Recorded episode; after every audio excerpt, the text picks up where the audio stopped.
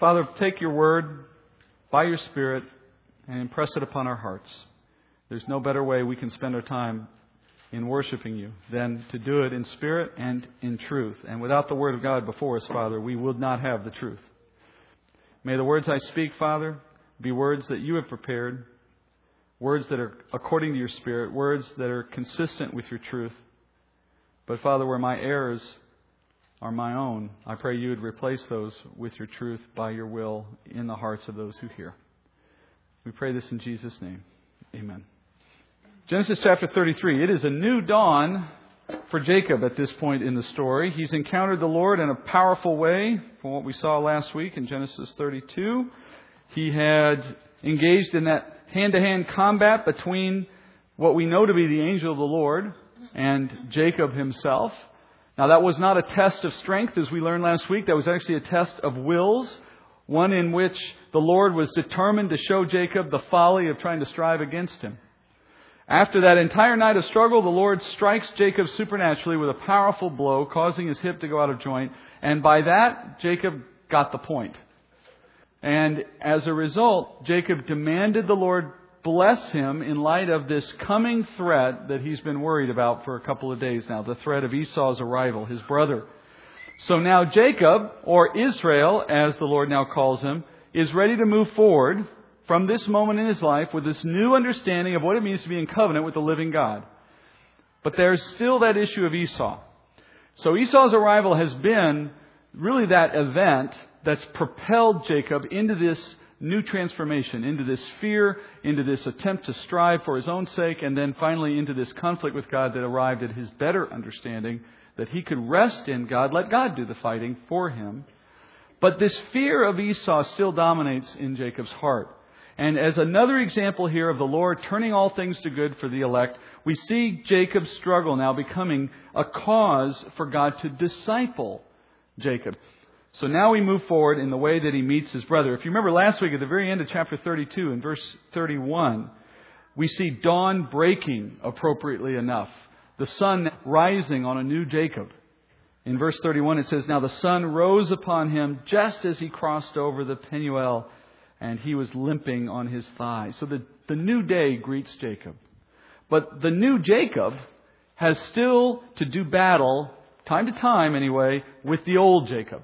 The old Jacob isn't totally gone, as we'll soon see. Let's start in Genesis 33, verse 1, and see what we find.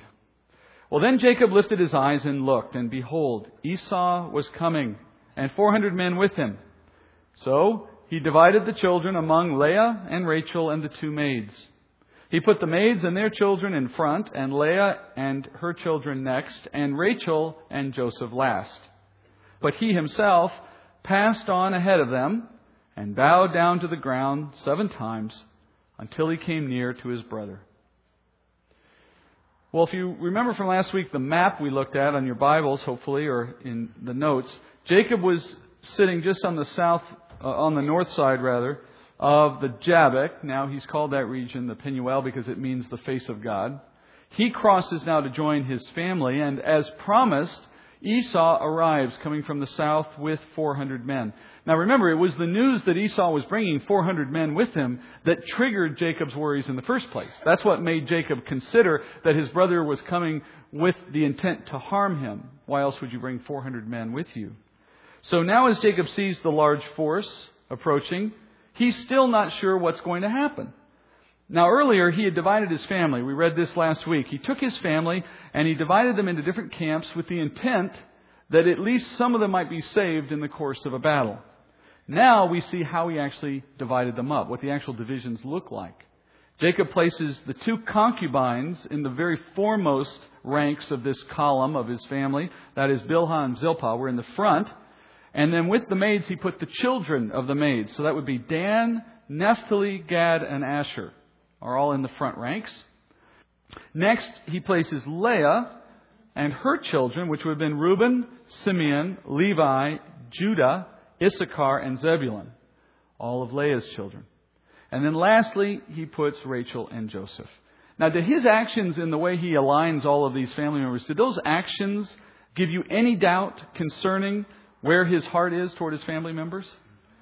Isn't it just like writing it on a wall in the way that he's done this? Clearly, he's put the most expendable members of the family in the front. And he's put the most valuable members in the rear ranks, in the protected rear ranks. Now, we know Rachel's always been the woman he loved, so that's no surprise. Rachel in the back, Leah comes next, and of course, concubines, they're by far the least valued members of the family. They're up front. But now you see him doing something with his sons too. Joseph, the favored son of Rachel, is in the back with her. Now, do you think the rest of Jacob's sons got the point also? As you're walking in this column toward an uncertain encounter with Jacob's estranged brother, you can't help but look around and notice, well, look who he put up front. And look who he's got back there protected with Mama, with Rachel. And those handmaidens and their children have to know that they've been set up to be the first to die in any battle that might ensue. Leah can only see clearly she's less valuable than Rachel. And the children, they see the pecking order from top to bottom. Jacob has placed the youngest in the highest regard. And that's very counter custom. Customarily, the oldest would have had the most value, by far, double portion for him with the inheritance and all. And then down in rank structure by age, the youngest being the least valued, the least rewarded in the family, so to speak, the least uh, in, in terms of precedence. But Jacob's totally reversed that and put Joseph in the best position. These distinctions he has made within his family, not only among his wives, but particularly among his sons, are going to sow seeds of tremendous jealousy and hatred within his family. And the irony here is that Jacob himself was once a victim of just this kind of favoritism within the family. Because in his case, God had directed his parents, Isaac and Rebekah, to make him the favored child, and yet Isaac had overruled that and had favored Esau instead you know, the acorn doesn't fall far from the tree. Here's, here's Jacob doing exactly the same thing within his family, repeating that same mistake. And the ramifications of his behavior are serious for him and for his sons. In fact, the effect that these ramifications have in his life nearly crushes him, as we'll see later. Now remember last week I noted that Jacob's new name, Israel, it will come and go in the narrative as Moses records the story of Genesis. And that's very different than what we saw with Abraham. When Abram became Abraham, the word Abram disappears from the narrative. It never returns. But in this case, you're going to see Jacob still used commonly. In fact, it'll be rare for Moses to use the name Israel in describing Jacob. When he does choose to use it, though, it becomes a sign or an indicator for us. It's an indication of Jacob walking with the Lord in some manner. For the most part, his name is remaining Jacob in the, in the narrative. So we're going to continue to call him Jacob, but note when his old nature gives way to his new nature and Israel becomes the name. So let's go back to the story as we study in Genesis chapter 33. Here's Esau now arriving and Jacob meeting him. And Jacob, we're told, bows seven times in the process of greeting Esau and his company of 400 men. What Jacob is doing here is something we've seen him do already. He is trying to switch roles with Esau. By that I mean Jacob is the proper holder of the patriarchal birthright. He obtained that birthright from his father Isaac. We know that story. And that was the cause for the rift in the family back when Jacob fled for Laban. And every time he's dealt with Esau so far, whether through the gifts that he sent ahead of him or now in person, he keeps trying to grant the role of leader back to Esau. When you bow before a man like this, you're acknowledging him to be your superior. But in patriarchal terms, that is not the case. Esau is not Jacob's superior. Jacob has the birthright, and you can't change that in this culture. What Jacob is doing here is relying on deception again, in a subtle way. This is the old Jacob. This is the man who uses deception to try to gain what he desires rather than resting on what the Lord has said. And what kind of deception is he using here? Well, it's one that we're prone to use, perhaps without even realizing that it is, in fact, a form of deception. It's called flattery. He is granting Esau a title and a privilege that is not accurate in an attempt to win favor. And that's really what flattery is all about. It's dishonesty couched in such a way that it might win someone over. It might impress them and give them some reason to like us more. A contemporary teacher named Christopher James Gilbert describes it this way. He says, I cannot encourage any fabrication, even for the sake of making people feel good. If I were to fabricate consciously and knowingly, I would not only be ordaining myself their enemy, but also ordaining myself God's enemy. It's just lying. And as a result, it becomes a source for deceiving someone else. It's false words designed to curry favor. And Jacob's trust and dependence upon the Lord should have been reason enough for him to acknowledge what God has said and given to him and do so with the trust that God would work out whatever might follow as a result. Even if, even if that meant that Esau might in fact attack him over it. Nonetheless, the right thing to do is to stand with God in truth. But in this weak, stressful moment, it seems Jacob can't help but rely on the old tactics about fall back, falling back to who he was traditionally in this deceptive way. So then in verse 4, now we want to see what comes from the deception that Jacob is bringing to this moment. Verse 4. Then Esau ran to meet him and embraced him and fell on his neck and kissed him. And they wept. He lifted his eyes and saw the women and the children and said, Well, who are these with you? So he said, The children whom God has gracious, graciously given your servant. Then the maids came near with their children, and they bowed down. Leah likewise came near with her children, and they bowed down. And afterward Joseph came near with Rachel, and they bowed down. All right, now we reach a moment in the narrative that we've been waiting for for nearly two chapters. This is that climactic moment in which we finally get to find out what is Esau going to do when he meets up with Jacob. Well, it wasn't a battle after all. Esau sees Jacob bowing on the ground and all, but he runs to him, embraces him, and kisses him. And then the two men start crying. And I can't help but think they're crying for very different reasons. Esau, you would imagine, is sincerely happy to see his long lost brother after 20 years. So whatever animosity might have existed for a while, that has long since disappeared, it seems, and now he just sheds tears of joy and happiness over seeing his brother. Now, Jacob, on the other hand, I wish I could have filmed this, right? I wish I could have the camera squarely on Jacob's face right as the embrace takes place, because he's watching his brother run at him, and he's just, you know, steeling himself for something, and then, oh, a hug, a kiss. What is this? And then he starts to cry. And I have to think his tears here are tears of relief and maybe even a bit of confusion and thankfulness all mixed in together. He's beside himself with surprise. Now, the question for us to answer in this moment is what does Jacob learn from this response? Because you know, this is a learning opportunity. If you've been thinking about one thing happening a certain way for so long and then all of a sudden it goes a different way, that's a learning moment. You sit back and you try to take stock of it, to evaluate how did this happen? So the question for us is Does Jacob credit his tactics or God's blessing? Did this come about because of all of the scheming and the deception, or did this come about because of God's blessing for Jacob? Remember, Jacob had sent ahead of him this caravan of animals and servants in the attempt to sway, to appease Esau's anger before Esau actually came and met him. Do you remember that from a couple of chapters ago, right? And that lavish gift of some 500 animals, I think we counted it to be, was intended to buy peace with Esau. So was that the reason Esau is so friendly now at his arrival? Or was it the fact that he bowed down seven times? Or what was it that he did that has caused this kind of outcome? Now, before we get to the answer, there's this little matter of introductions, as we see already. Esau uh, looks around, sees this whole caravan on Jacob's side, and says, Well, my goodness, where did all these people come from? And by that question, it's apparent Esau didn't expect Jacob to return with a family.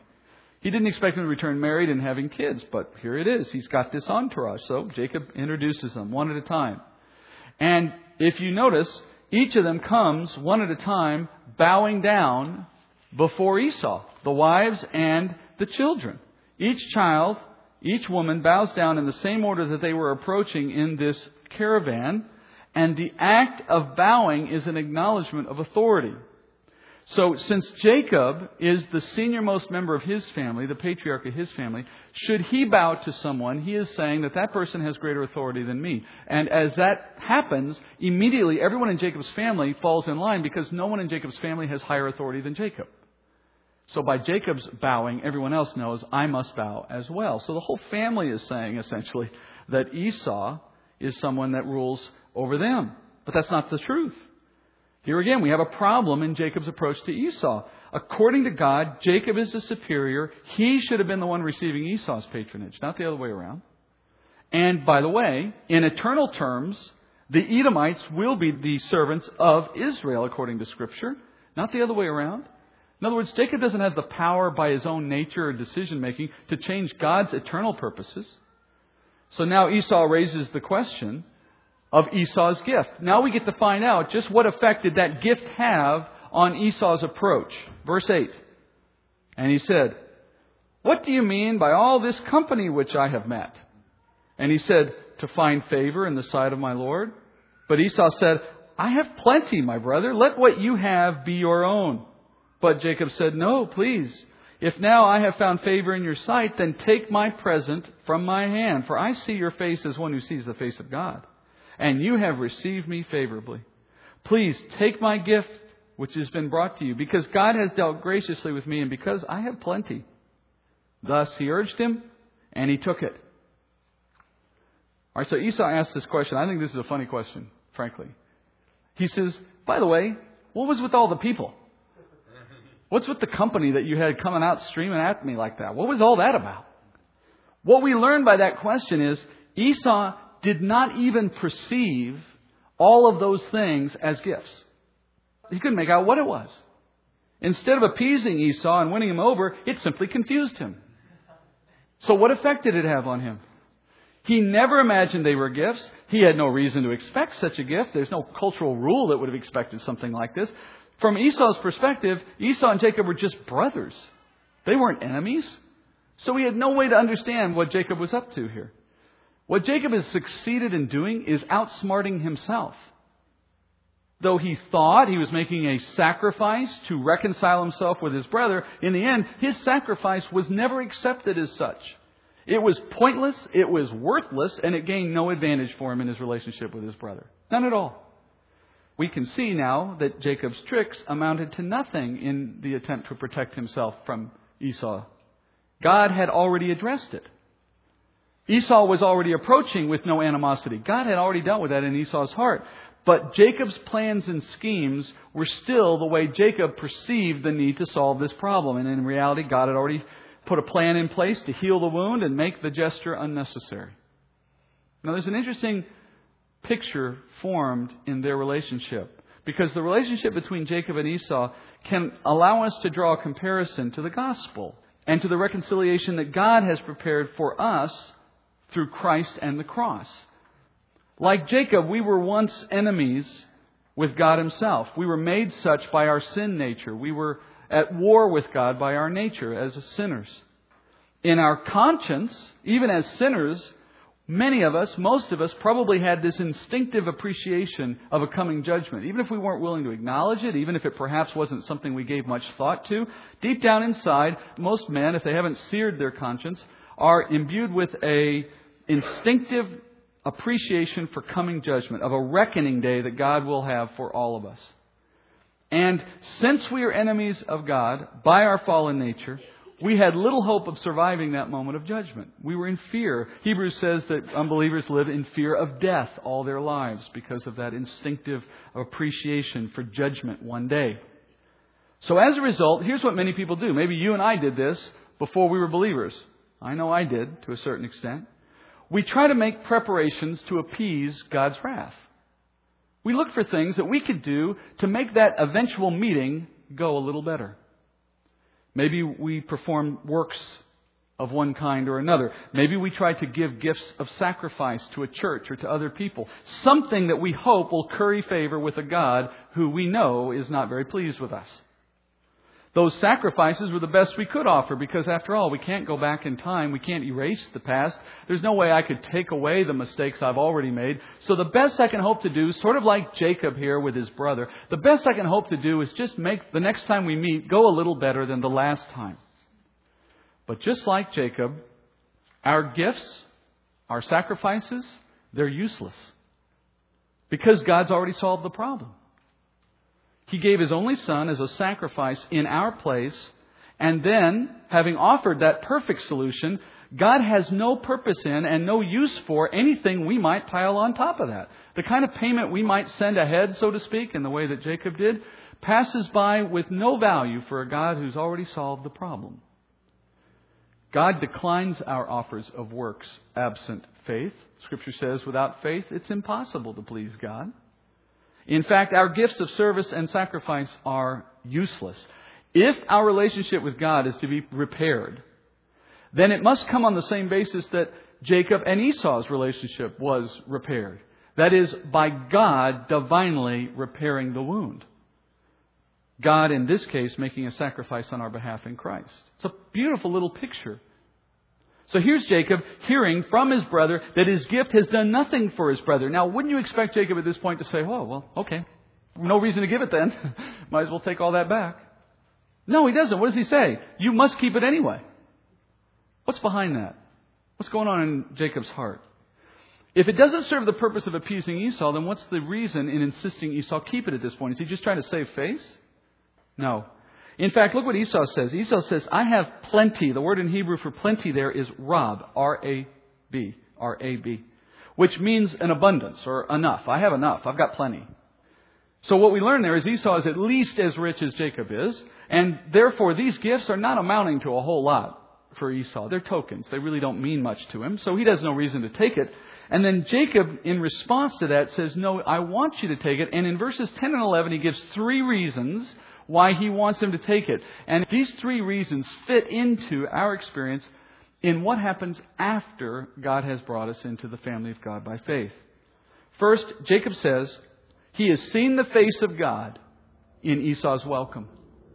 Only the night before, Jacob had been with God face to face in the form of the angel of the Lord. And in that encounter, Jacob had come to realize that fighting against God was unproductive, and instead he needed to let God fight for him, and he could rest in that. Now, he says he sees the Lord's face, so to speak. And what he means is, I see the work of God in this moment. I see God now present in the very fact that you would welcome me with hugs and kisses. You represent to me the face of God in my life because this is exactly what God said He would do for me. He blessed me. In other words, this is a gift to God. Secondly, Jacob says, God's already dealt graciously with me. He knows that God has been offended by his behavior, by Jacob's behavior, on many times and in many past occasions. And despite all of Jacob's flaws and all of the offenses that Jacob has done, nonetheless, God has remained faithful God is still protecting him. God is still blessing him. Folks, that is the definition of grace. Unmerited favor. And so, Jacob looks at Esau and says, You have to keep this because God has dealt so graciously with me. Finally, God, uh, Jacob says he has plenty as well. But in this case, the word plenty here is actually a different Hebrew word than the earlier one. Here, the word is kol, K-O-L. And its meaning in Hebrew is different than the earlier one. Here it means I have all things. I have everything.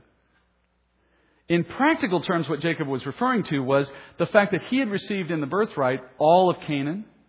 He had received the full measure of, of, inheritance from Isaac. So, in a practical sense, he was simply telling his brother, Look, you may have a lot, but I've got everything. But at a deeper level, he's also indicating the reality of what believers have versus unbelievers. As a believer, this man, Jacob, has an eternal inheritance that is going to dwarf anything he has on earth and is solely the providence of believers, something Esau has no part in. So Esau takes the gifts at the insistence of Jacob. Here's the new Jacob shining through a little bit. Where before he wanted to give a gift to Esau to solve his own problem, now he wants to give gifts for totally different reasons. And once again, that relationship gives us a picture of how we now, in faith, respond to the gospel having believed it. Because once we recognize the work of God on our behalf, our entire attitude toward doing works changes. Where before we might have done works in some form, works of service, gifts of sacrifice, pledges, ritualistic efforts in churches, all of those things we were doing in an attempt to appease a God who, frankly, had no interest in that kind of appeasement. Now, by grace, through faith, we enter into a relationship for the first time in a way that can please God. And now, what before we may have given to appease, now our heart has changed and we give God gifts of service or sacrifice for totally new reasons, out of thanking Him or out of a witness of God in our life. or out of a recognition that nothing in this world matters when we have an eternal inheritance that we are waiting on. And so we should never care to keep anything we have here beyond what's necessary. We've come to know God in the face of Christ. We've watched God give us grace. We've come to understand the depths of the eternal inheritance that awaits. And knowing these things, we can give back freely and joyfully. You see the difference? Same gift, same giver, same receiver, totally different heart, completely different purpose. That's the heart of Jacob now with Esau. So having made peace with Esau, Jacob recognizes that they are on different paths and with different futures. Look at verse 12. Then Esau said, Well, let us take our journey and go, and I will go before you. But he said to him, My Lord knows that the children are frail, and that the flocks and herds which are nursing are a care to me, and if they are driven hard one day, all the flocks will die. Please let my Lord pass on before his servant and I will proceed at my leisure, according to the pace of the cattle that are before me, and according to the pace of the children, until I come to my Lord at Seir. Esau said, Well, please, let me leave with you some of the people who are with me. And he said, Well, what need is there? Let me find favor in the sight of my Lord. So Esau returned that day on his way to Seir. Well, Esau apparently is so happy about the reunion that he assumes Jacob now is going to come be with him and his family in the place he lives in, which is in Seir.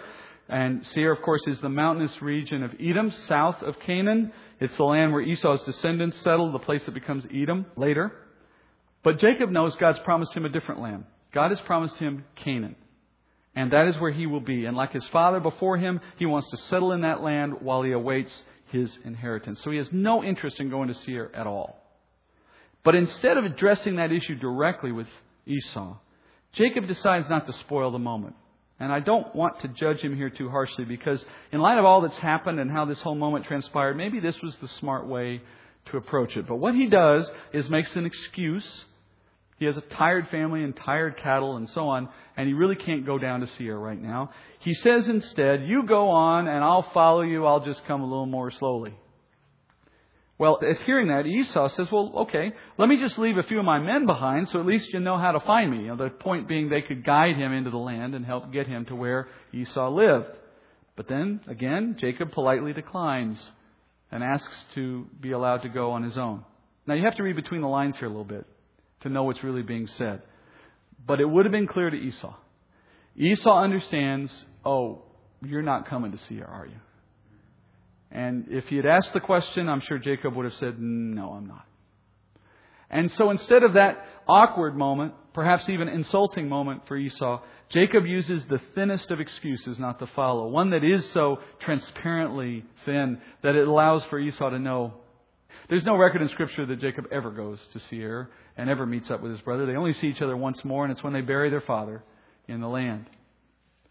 Jacob's refusal was enough for Esau to know that these two did not have a common future. They were brothers, but just because Jacob came back in the land was no reason for Esau to think that somehow they were going to rejoin in life together.